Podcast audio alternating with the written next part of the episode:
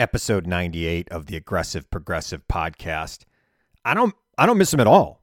Let's start the show. We are now the defenders of the stronghold of democracy and of equal opportunity.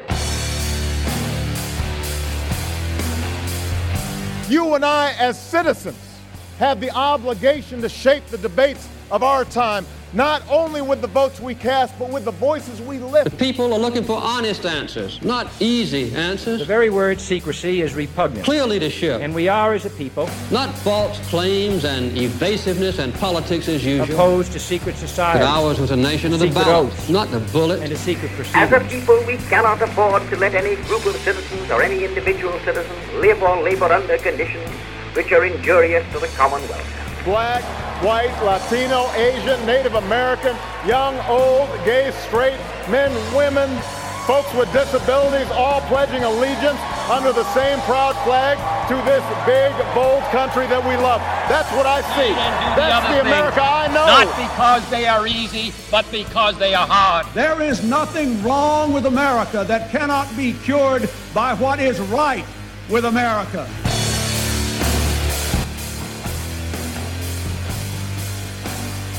The former guy was back at C PAC over the weekend, or, or better known as T PAC, or I, I don't even know what to call it.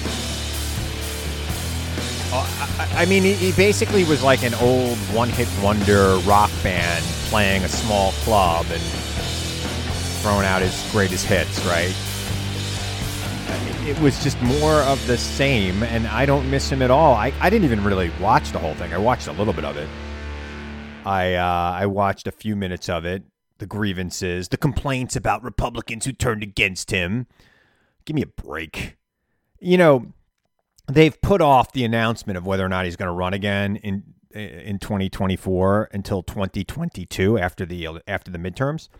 That's because he wants to continue the grift for the next two years or eighteen months or so. He wants to continue to grift. He wants to continue to raise money to his leadership PAC without having to start a federal committee.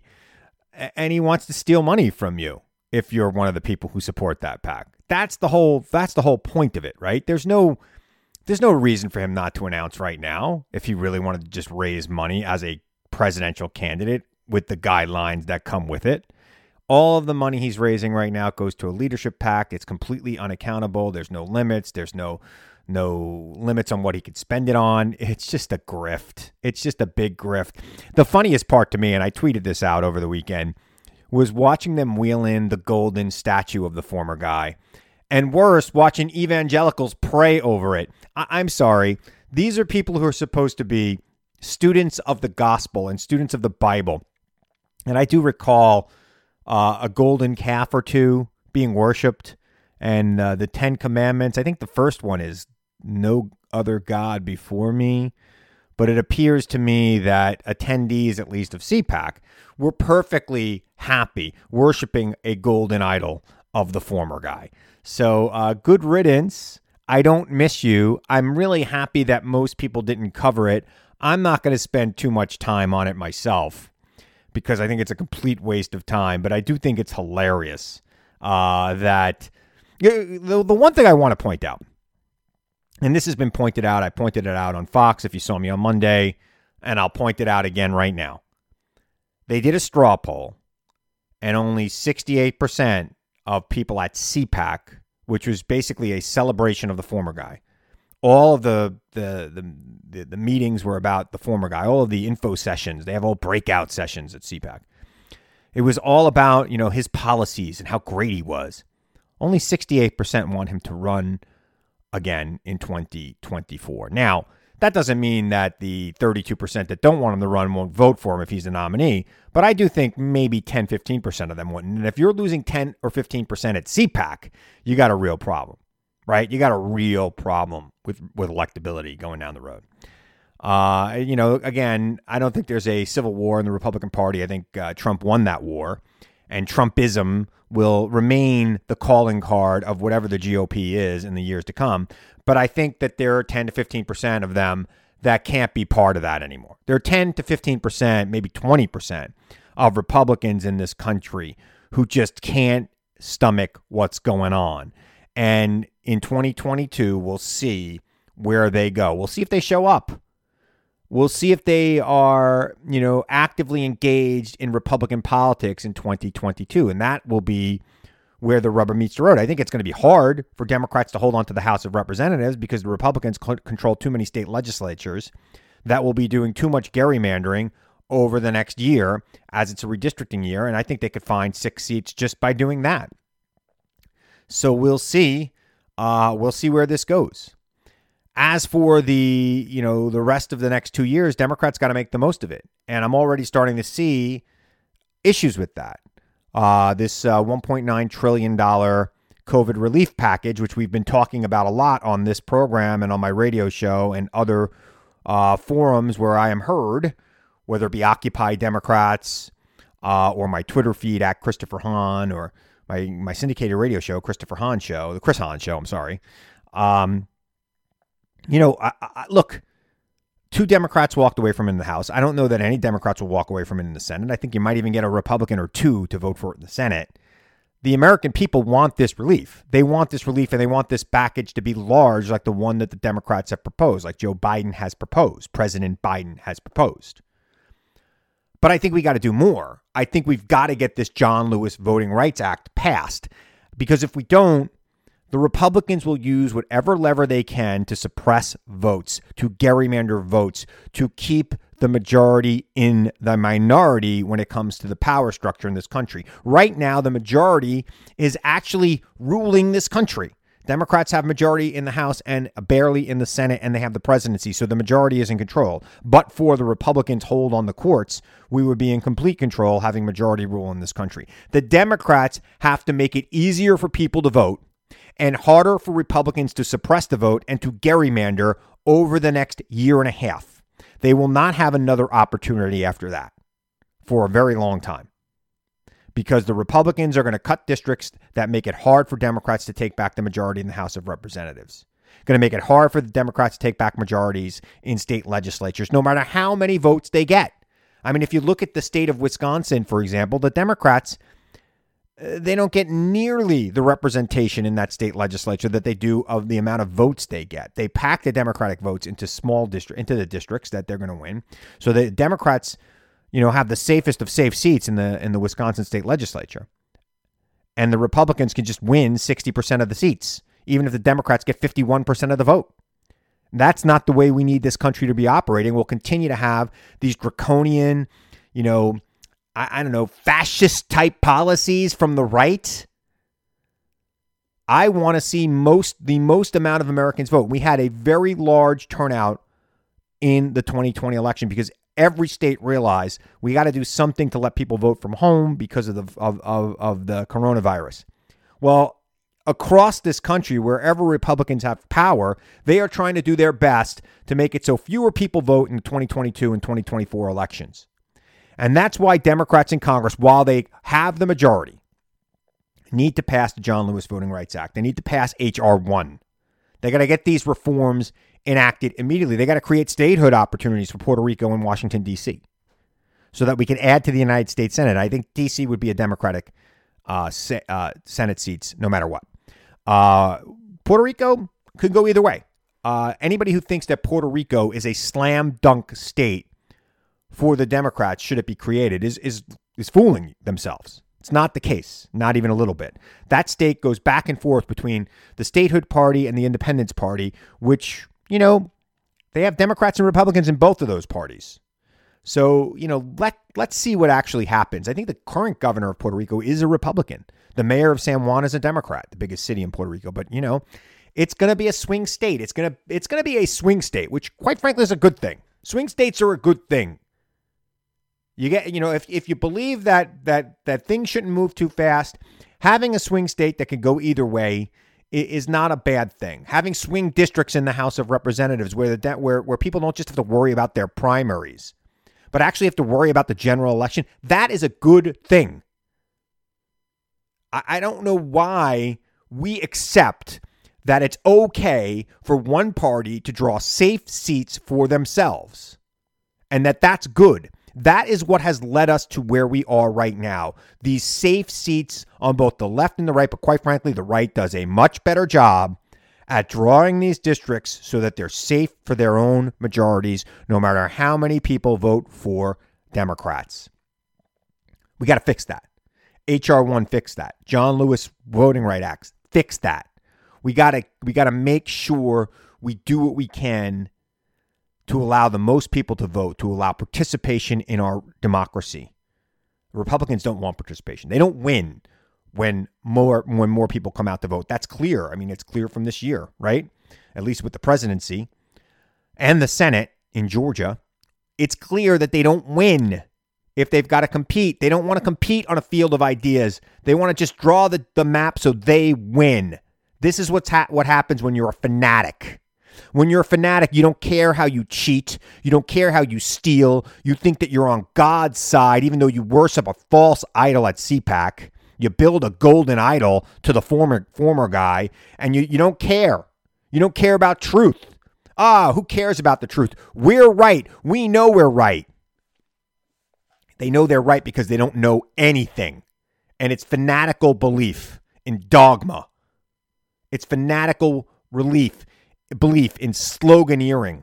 No, it's time for the Democrats to use the majority power they have and to get things done for this country, particularly making it so that people can vote, making it so people who are disenfranchised have an opportunity to be enfranchised, empowered to do the right thing by their communities.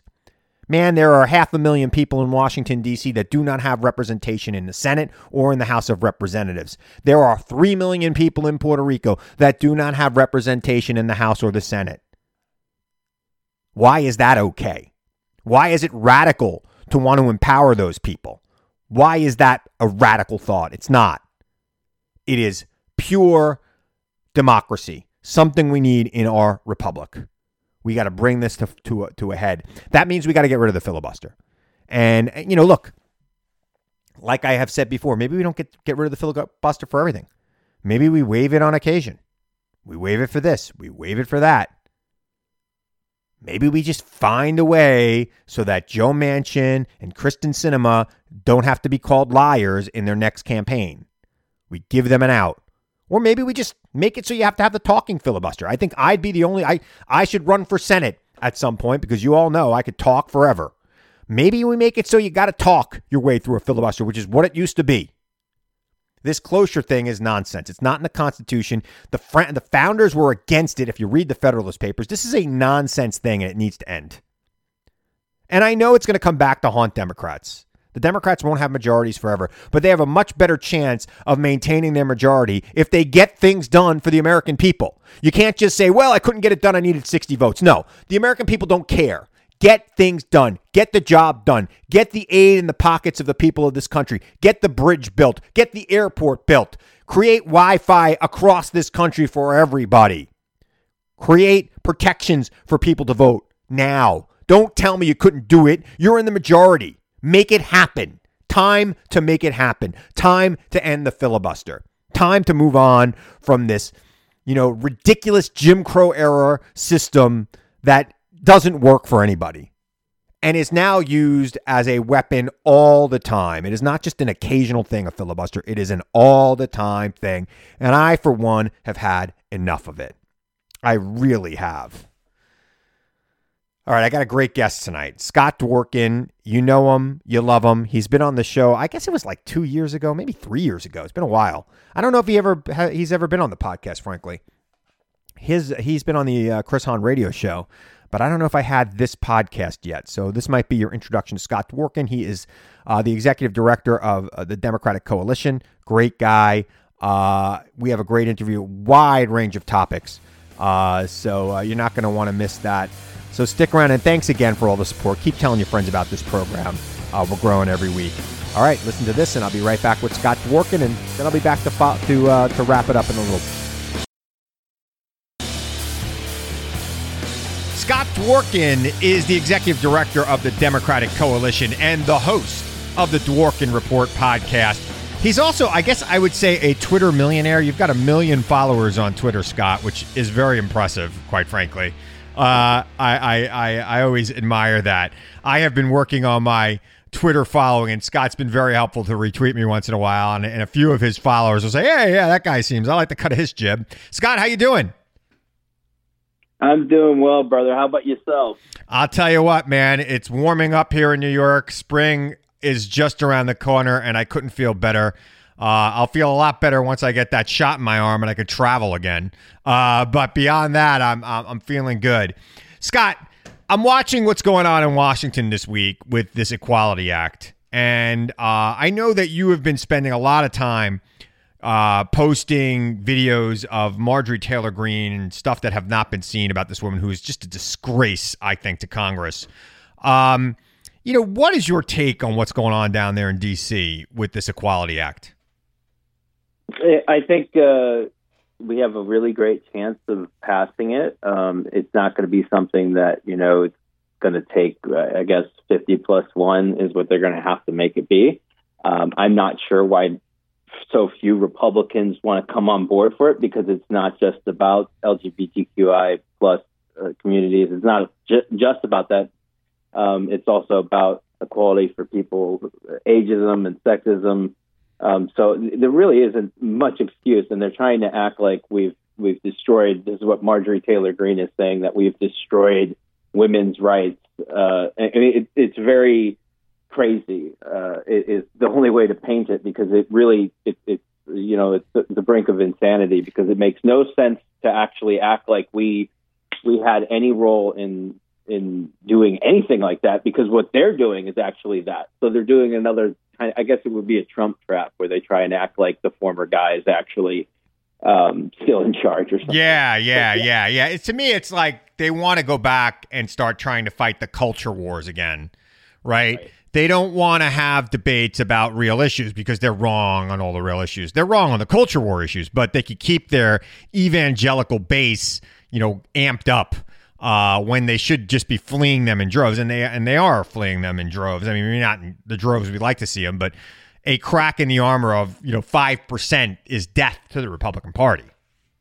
Right, right. And, and you know, it's it's not just, and I want to make be clear, she's a bigot, she's a racist, she's not a good human being overall, but, like, we're not talking about just that. We're talking about a person who met at the White House to plan whatever rally or around that January sixth. One of the biggest person to be, actually invite people to the rally. Yep. Uh, also, with the violent rhetoric around that, um, you have a person who doesn't want people to be equal, and that that's another. You know, it's it's the hate. She had a uh, uh, across the hall from her is a Democratic member of Congress, uh, Representative Newman. And uh, across from Green's office, and Representative Newman has a transgender daughter, so she put up a transgender flag in support of that outside her office. And it's a, uh, a, as opposition to that, Marjorie Greene put up a sign, and and did this whole dramatic video, putting up a sign that said "There's only two genders, male or female." Yeah, and, and it's it's just the hate. They they need the hate to drive, because they have nothing to stand on. There is nothing. No. They, by the way, Scott, it's not new that they've got nothing. Now they like they used to have nothing, but they had an ideology around nothing. Now they've thrown their ideology out the window, you know, the the low debt, low spending, because the last four years there's been as much spending and as much debt as any president in the history. It's more than any president in the history of this country. So now they don't even have that to fall back on. So all they have is hate. Right. No, feel- that, that, that's that's all they can sell to, and that's why, as you see, people always get in this trap. And Trump's the only one who's survived it, at least for four years. Marjorie Taylor Greene, person at that level, is not going to be able to be uh, politically survive this in regards to, um, you know, I, I it's just too much. There's going to be too much pile-in. There's going to be too much looking at her past. There's going to be too much focus. Republicans are going to hate the fact that she's going to look like the spokesperson for the entire party. She reminds me of the Taylor Swift song, uh, Mean. All you are is mean. That's all she is. I mean, that sign, like, there's no reason for it. You know, she could go out and vote however she wants on the Equality Act. Why are you putting that sign out when you know your neighbor has a trans daughter? I don't understand how you would do that. That's just mean, and that just doesn't make any sense to me. I I I I am blown away by it. You know, one thing I wanted to ask you, though. So I've been struggling with this. I don't want to talk about her, even though here we are, we're talking about her. I hate right. giving her this oxygen. And I, I've noticed you've been doing a lot of research on her. You've been finding these videos of her that are, are shocking, frankly. Um, you know, how do we as progressives balance the need to kind of not want to talk about her? And yet, you know, we really do need to expose her for who she is as long as she's still in the House. I, I you know, I, I wanted to ask you about that all day. That's like when I, you know, I knew you were coming on. I saw you posting about this stuff. You know, what's your thoughts on that? I, I think that there's got to be a balance. So a lot of times we'll do attachment in regards to if there's another reason why she's trending, then I attach to that. I respond to that. I add on to that. Right. I remind people of these other videos that we've put out and then put out new ones as well. So we don't try to proactively, we had before when we were removing her from committees, we did proactively make her trend and try and push her off the committees and release videos. Um, now it's more of like, you know, because of this controversy, she was she had the air, like she she had the focus, right? And so w- we want to make sure to not not let her have the have all of it, right? You know what I mean, like we need to take up, up as much as we can. And so even though I'm literally bored with all of it after watching hundreds of hours of video of her, um, you know, I, I would I would rather not uh, watch her anymore. But it, the, the the fact of the matter is, I'd also rather focus on her than McConnell. Yeah. Because I want people to know the rot that is in their party. Well, we should be hanging her around the neck of every Republican. That's exactly right. And that's how we expand the majority in the House and the Senate is thanks to her. One of the reasons why the Equality Act is going to pass the Senate is because of her and so, her hate. So you think it's going to pass the Senate? I, I you know, it, it needs sixty votes in the Senate, right? You can't I pass. A, this is not a reconciliation bill. No, no. As, as of now, that's what it looks like. I, I think we're closing in on like fifty-six or fifty-seven right now, but I don't know for sure. This is moving fast, and I'm sure that they'll have a count soon. Um, but this is not something that someone's going to want to be on the wrong side of history. This is this is one another one of those momentous decisions which will stick to these people forever. Every every senator that votes on it. So I do think that we could get the votes for this. Yes, it is amazing to me that anybody in this day and age would be opposed to this legislation. I mean, we are at a point in time where you know you poll any American, they don't care anymore. Like these these these issues don't matter to. To really, it's a very small group of Americans that care about this. Uh, unfortunately, they are, you know, the, the backbone of the G O P base right now. Right. I I can't walk outside without a mask on, and they're worried about who's going to fight in what boys or girls sport. What, what are you talking about? Right. Like people are dying on the streets. This is half a million Americans have died because. I, I would assume that eighty percent or so have died because of the negligence of the former administration. Uh, it, it is not, they, they are not on a moral high ground. They are not on a uh, patriotic high ground. There is no kind of high ground. There's no equilibrium there either. No. And, and by the way, I find it hard to believe that people are getting gender reassignment surgery so that they can get a scholarship exactly. to Penn State to play soccer. I just find that hard to yeah. believe. You know, it's just a this right. is like this, this yeah. is another ridiculous argument by ridiculous people who have nothing good to say about anything. Right. They'll have maybe one example of something that they didn't like.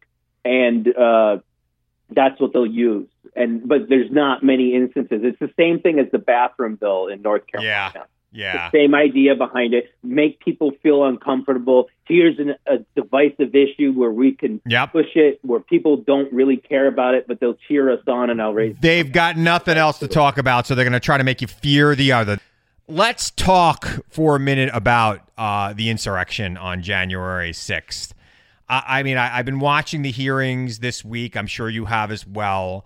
Where the Capitol Police and others have been discussing the events of that day. And I find it rich that Ted Cruz and Ron Johnson and Josh Hawley and others are even permitted to ask questions about this. It drives me crazy.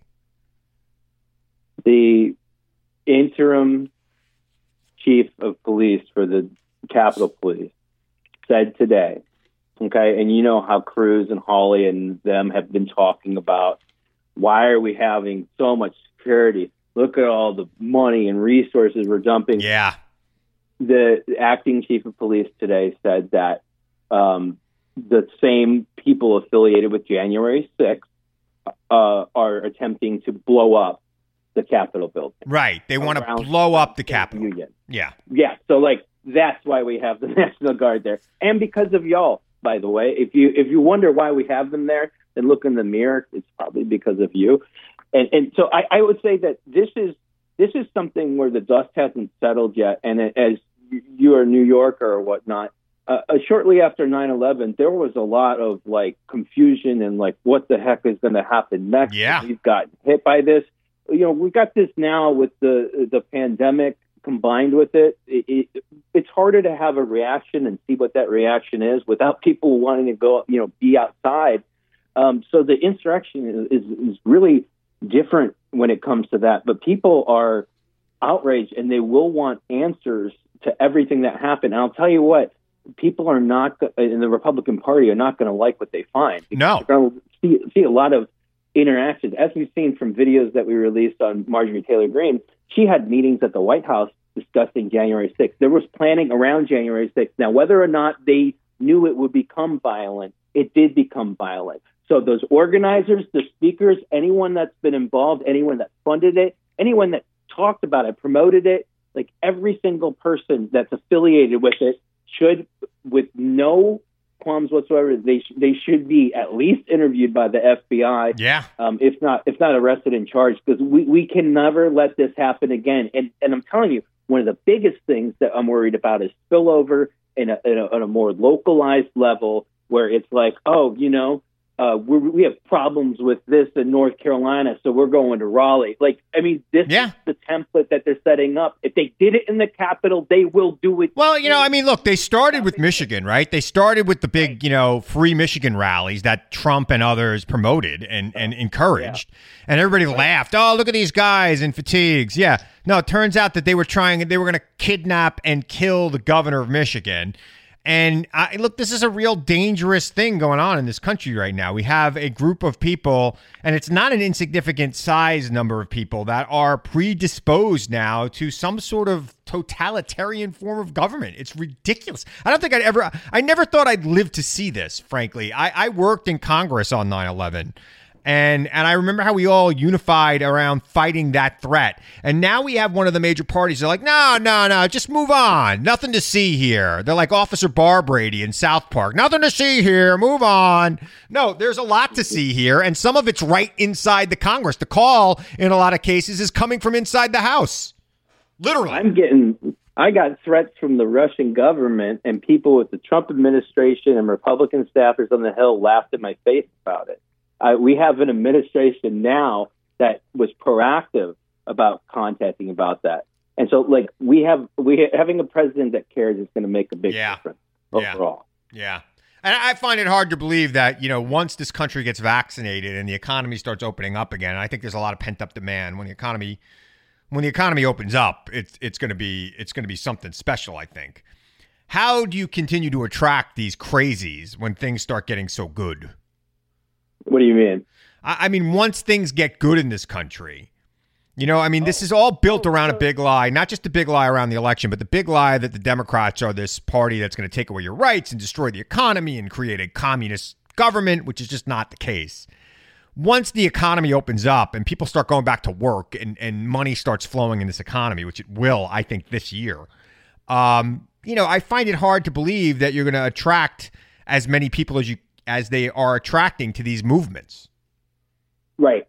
I, I think that there's going to be a, a big patriotic sentiment in the country. It's going to be anybody who is a contributor to spreading the virus will not be accepted in our society anymore. Um, people that were involved with the insurrection and the big lie won't be accepted in our society anymore. Uh, not in the public discourse. Right. People won't be running for office. They'll be shamed into a corner. I hope. I hope you're right, Scott. I hope that they are shamed into a corner. But I just, the Republicans that I talk to, and, you know, I do work in Fo- at Fox, so I talk to a lot of Republicans. Uh, you know, they they see it as like this is kind of embedded in the party now. You saw it yesterday with that press conference with Kevin McCarthy and, and Liz Cheney, where Kevin McCarthy's like, yeah, Trump, keep him at C PAC. Liz Cheney's like, no. But, you know, Liz Cheney's losing that argument, right? She's within the party anyway. She's losing that argument. I think that we need to remind ourselves who Liz Cheney, Mitch McConnell, Adam Kinzinger, and Mitt Romney are. You have legacies who have multiple connections within the intelligence communities, and you have people that also are military-based, like Kinzinger. These folks know where this is going in regards to insurrection. There's no doubt in my mind that people around Trump are going to get arrested for their role in planning the insurrection. I hope. I hope you're right. And that that's what's going to happen, which is the downfall. And those people, Cheney, who's daughter of Dick, and then also uh, Mitt Romney, um, who's also a legacy, and, and Kinzinger, um, those will be the people who take over the Republican Party. I, I, look, I hope you're right. You know, I like debating smart people who have different points of view to me. I... I, I You know, I I do it all the time. It used to be what I did for all the time. Now it's all like Trump, Trump, Trump, and they're all just zombies of Trump, and, and everything he says is great. So I hope you're right. I hope that the Kinzingers and the Cheneys, who have legitimate conservative points of view, not just I am a Trump loyalist, whatever he says goes, uh, you know, is the future of the Republican Party. I think that'd be good for America. I just hope I just hope you're right, man. I, I you know, I'm I'm hopeful about that. I I. think that there's going to be a rebirth here in regards to our country. And I just, I, I and I guess the, what, the reason you had to ask that question twice is because, first of all, it's hard to grasp anything good, right? Right. Like, it's really hard to get that vision in there. And I'm just like confused immediately. Like, wait a second. Me too. Once we reopen, like, it's been so long since we've reopened. I know. We do. But it, it, I think that it will be, I know this sounds maybe corny or cliche, but like literally, uh, love and the thoughts and seeing families reunite, reunite and and seeing the jab in the arm. Um, I just got mine. It's my turn now. Congrats. Uh, to get it. And, and so I, I, I'll tell you what, it was a moment of freedom where you uh, felt, oh my God, like I'm I'm not going to die of this. There you go. And, you know, I, I that, that's big. It, it, it's you know? It's an amazing thing. You know, I, I'm seeing some people get it. I can't wait to get it. I'm like number two hundred forty millionth on the list, according to the New York Times. So I guess I'm waiting until June. and, right. and I don't think it's going too well here in New York. It's not really very fast. You know, New York's got a lot of people. So it's yeah. just, just a lot going on here. Just, you know, talk for quickly for a minute about this commission they're setting up in Congress. I find it hard to believe that we could allow like Kevin McCarthy to appoint people to a commission. He's going to appoint people who are going to continue the big lie. I mean, these guys are continuing the big lie. You saw Steve Scalise on the Sunday shows this weekend, continuing the big lie. What do you make of this? I think that there's got to be uh, rules of engagement within the committee, and those rules have to qualify as everybody on this committee accepts the fact that President Biden won the election, um, and that, you know, ba- basic tenets where they, uh, if they don't agree on all those facts, um, they should they can't be part of the committee. And I think that is a huge qualifier. And if they have that, use that as hurdle um, for it, I think it can be a successful commission. It's going to have to be bipartisan. And right. I think it, It should be. Uh, it shouldn't be overwhelmingly Democratic, um, but at the same time, like, let's be real. We've been told lies for years by the Republican Party. They've been using the government to put a stamp on propaganda, and that's all the House Intelligence Agency. I mean, like, I'm just some dude, and I uncovered enough stuff on Devin Nunes for him to have his fake recusal. That's how embarrassing he is. Yeah, so he, he, it, it's it's really this is just going to be. Yeah, there's going to be that part of things. There's going to be somebody on there who feeds stuff back to Trump, I'm sure. But it's it's a little different how Democrats will uh, have the rules of engagement. They're not going to let um, you know somebody who should not be on there on there. And I don't I don't think that uh, McCarthy will just be able to outright pick. They may make it seem like he he picked it, and they have to accept whatever. But I doubt that that's the way it is. Well, he's going to put somebody on there that's insane, right? There'll be there'll be some Sean Hannity type Jim on Jordan, there. Jim Jordan. It's got to be somebody who acts like they're serious of some sort. So like Jim Jordan, Isa, or like there's, there's a bunch of... Well, well, they would be better off. Don't you think they'd be better off if they made it like the nine eleven Commission where they didn't have current elected right. officials on it? They had people who are retired, out of office, military types, Uh, F B I types who are retired, elder statesmen, and women? I I think it has something to do with the uh, ex- expedited process. Um, I think there's going to be something like that that's done as well. Um, you know, there's a lot of moving parts and a lot of different investigations going on right now. But, um, uh, you know, with, with this, uh, obviously, you know, it's going to be something that it's going to be, if, if you put someone who's not serious on it, it's just going to make a mockery of yourself, because this is a super serious process. And to act like there's conspiracy theories or allow the spouting of it, Um, that'd be a, a complete disregard for our democracy. Yeah. No chance that no chance Speaker Pelosi lets that happen. Well, let, let's hope um, you're let's hope you're right there. Okay, I only have a few minutes left with you, uh, yeah. and I want to talk to you about Trump's tax returns. The Supreme Court ruled that they could be turned over to the Manhattan District Attorney. They were turned over to the Manhattan District thir- on Thursday today. Um, and, uh, you know, you were on this a long time ago. You've been, you've been on top of this a long time ago through the, the various channels that you publish in. Uh, and I just want to pick your brain a little bit and get your thoughts on what we're going to find here. Yeah, I think we're, one of the key facts, and this is what we dug up uh, via Huffington Post, um, five years ago, was he, he was in New York City, and there was a scheme to assess property value, and that property value was either higher or lower based on whatever make him the most money. Um, and that was different on different documents. But the person who was the assessor was in on it.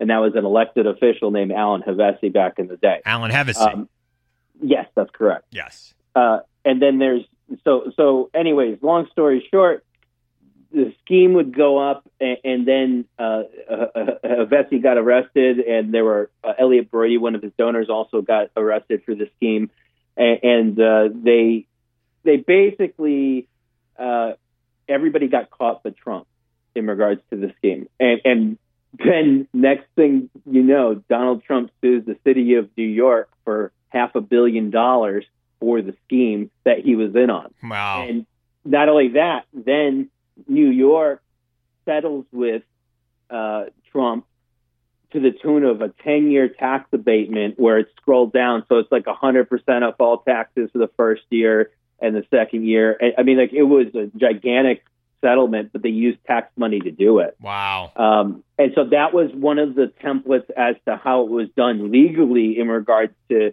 him trying to make money off of his own criminal schemes that he acted like he wasn't a part of. Now you have Cy Vance, the Manhattan D A, with millions of documents in his hands, underlying evidence, uh, statements, and uh, progress, and, and reports, and meetings, and notes from executive meetings. Like, we're talking about everything for the past eight years that we know of uh, via the American government. Um, so that it's not going to be everything that, you know, his money hiding in India or China or, or across the world. But it will be, you know, the, the core companies that operate out of the United States, um, and most of his, his visible money as well. So he's in a world of hurt because he trusted the wrong people. He trusted criminals, is what he's going to say. In reality, I, I think that we're looking at a group sort of charge. I don't know if it would be called a RICO or, or whatnot, but he would be the gang leader in this scenario. Wow. Um, I think they're going to get him for tax fraud. Uh, and they're going to get him for very specific laws that are crystal clear around tax code. Um, and, and there's, I, without a doubt, it's going to be him and Don Junior Um, I, I don't know, you know, again, Donald Trump's been a person who coordinated with the F B I for decades as an informant.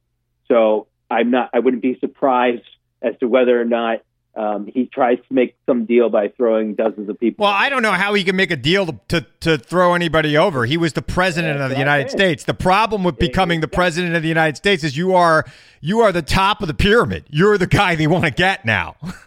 Right. And there's money and there's money in there. You know, some of this is setting a precedent for other local areas that have been screwed over by Trump as well. Um, you know, it, New York's not the only place that he's built in. Oh man, we're talking about we're talking about uh, over a dozen states. I I, I got to tell you, Scott, this is going to be an interesting couple of months, and a lot of accountants are going to get a lot of airtime dissecting these things. Scott Dworkin, Follow him on Twitter. He's at Funder on Twitter. The Dworkin Report, of course, he's the executive director of the Democratic Coalition. Scott, it's been great having you here. Chris Hahn, keep doing what you're doing. You're a true patriot. I thank you for all of your work that you do, especially I, on Fox News. I appreciate you, brother. I appreciate you as well, my man. All right, stick around. I'll wrap it up after this. I love having Scott on. He's uh, very knowledgeable, knows what's going on, and knows how to fight it, you know? I mean, these people are, you know, these these insurrectionist types within the Republican Party. That, that is the Republican Party these days. It needs to be addressed. Uh, I'm looking forward to see what happens with this commission they put together and see if they have a Jim Jordan type on who's going to just, you know, let's talk about how the election was stolen. I mean, that was the thing about C PAC to me. It was all a weekend of lies. And I called Matt Schlapp out about it on uh, Thursday, Friday, today, Monday. I, I mean, I've been debating that guy or his wife basically ever since the election. I, I don't know if I've debated anybody other than Matt Schlapp and Mercedes Schlapp. It's it's kind of crazy on Fox. I've been on a lot, uh, but I've been on a lot with Matt. And, and you know, it's funny. When Matt and I uh, are together, I, I tend to like Matt. He's a jovial, nice guy, and his wife's a very nice guy. I, I don't know what their deal is with this guy, because they weren't with Trump in the twenty sixteen primary, not even a little bit, until he won. And then they were. And I think that goes for most Republicans. I guess, you know, their principles don't matter as much as winning to them. And that, you know, drives me crazy. Uh, it just drives me crazy because I'm sorry, Hillary Clinton was not that much worse in their eyes for their issues. It just disgusts me. She would have done no harm to this republic. This guy harmed the republic. I mean, they want to talk about his accomplishments, you know, even though only uh, sixty-seven percent of attendees at C PAC wanted to see Trump run again, and fifty-five percent would vote for him over others in a primary, so that's even smaller number. ninety-seven percent of them liked his policies. What policies? I mean, the policies that led to half a, you know, half a million Americans dying of COVID nineteen and seventeen million jobs disappearing in this country, those policies? Is that the policies they liked? What happened to conservatives who liked free trade and lower debt? This man increased the debt more than any one-term president in history of this country. And look, I am not a person who dwells on the debt. You know that. I think that I'm more concerned about inflation. And as long as inflation's not going up dramatically, uh, increasing the debt, especially in a time of crisis like the one we're in right now, it should not be an issue. I'm all for the one point nine trillion dollars spending plan. I would have made it three trillion dollars. I would have just figured it out. Let's build some, let's, you know, let's never let a crisis go to waste. Let's, let's build roads, bridges, tunnels, whatever. Get people back to work. I mean, our infrastructure in this country is so old and outdated. You travel around the world, you know, the airports and the, and the roads are, are in much better condition. I'm driving around New York right now, and I haven't, you know, to be honest, haven't been doing a lot of driving since COVID, but I just driving around on roads, main roads out where I live, are in horrible condition. And I got it. Every state and local budget is devastated due to COVID nineteen. So this package is going to give some relief to that, but we should double or triple the aid to improving infrastructure around this country and get these roads up to modern standards. I mean, I, I, I sometimes drive around, I go, what is going on here? Potholes as big as the car. It, it's it's insane. I, I can't imagine how many people are losing tires right now um, uh, out here in New York. Uh, it's it's it's it's a lot of insanity. So, you know, always good to have a, a bright guy on like Scott, and I'm really excited about uh, that. I hope you enjoyed that interview, and uh, you know, follow him on Twitter. Not that he needs my help; he's a Twitter millionaire. He's at Funder on Twitter, uh, so check him out there, and, and check out his podcast as well. Uh, you know, Scott's a good, smart guy, and the Democratic Coalition is doing good work around the country, you know, pursuing the progressive agenda. So uh, let's keep that up, and and I want to remind you guys to to to keep supporting um, the causes that you supported over the last two years. I know that Trump's gone, and it's very easy for us to kind of slip back into that comfortable, easy chair uh, and not worry about elections. But this is what gets Democrats in trouble. We forget about the off-year elections, and, you know, there are a lot of local elections around the country. Uh, if you live in New Jersey, they have state elections in New Jersey this year, and in Virginia, state elections. Uh, but local elections everywhere. And then in twenty twenty-two is the midterms, and the Democrats can't be caught falling asleep during the midterms as they have many times in the past. Republicans don't sleep through the midterms, and Republicans around this country are doing everything they can to suppress the vote and make it harder for people to vote. So Democrats are going to have to work harder in this midterm than they've ever worked before in their lives. So do not be lulled to sleep by the quiet that is the Biden administration. I got it. We're not waking up disgusted every day anymore. We don't have that. Maybe Monday was the first day we saw anything to be disgusted about because Trump was out there. Maybe that's the whole plan. They won't announce he's running for re-election until after twenty twenty-two so that liberals are not motivated to come out and vote in those midterms. We've got to vote in the midterms. We've got to organize in the midterm. People like Scott are out there doing it. We have got to do it as well. Do not be lulled to sleep. That will kill us. These local elections are important. These state elections are vital. We've got to take back state houses. We've got to fight. We got to push back against ridiculous partisan gerrymandering in the redistricting process. You know, showing up, being loud, petitioning, calling, organizing helps. I don't know that it's going to solve all of our problems in redistricting, but it might solve some of them. It might make it harder for them to create majorities that are insurmountable. We've got to do what we can in this country to stay on top of this. We can't go to sleep. Please do everything you can. Stay active, stay motivated, and stay in touch with me. I'm uh, at Christopher Hahn on Twitter, christopher hahn dot com. I've got an email there. I really do appreciate all the support. Tell a friend about this podcast if you like it. And I want to remind you now, as I always do, to seek the truth. Question everyone and everything, even me. Seek the truth. I know it's out there. And I know you'll find it if you look for it. And I'll be back here again next week to tell you the truth as I see it. I'm Chris Hahn. Thanks for listening to the Aggressive Progressive Podcast.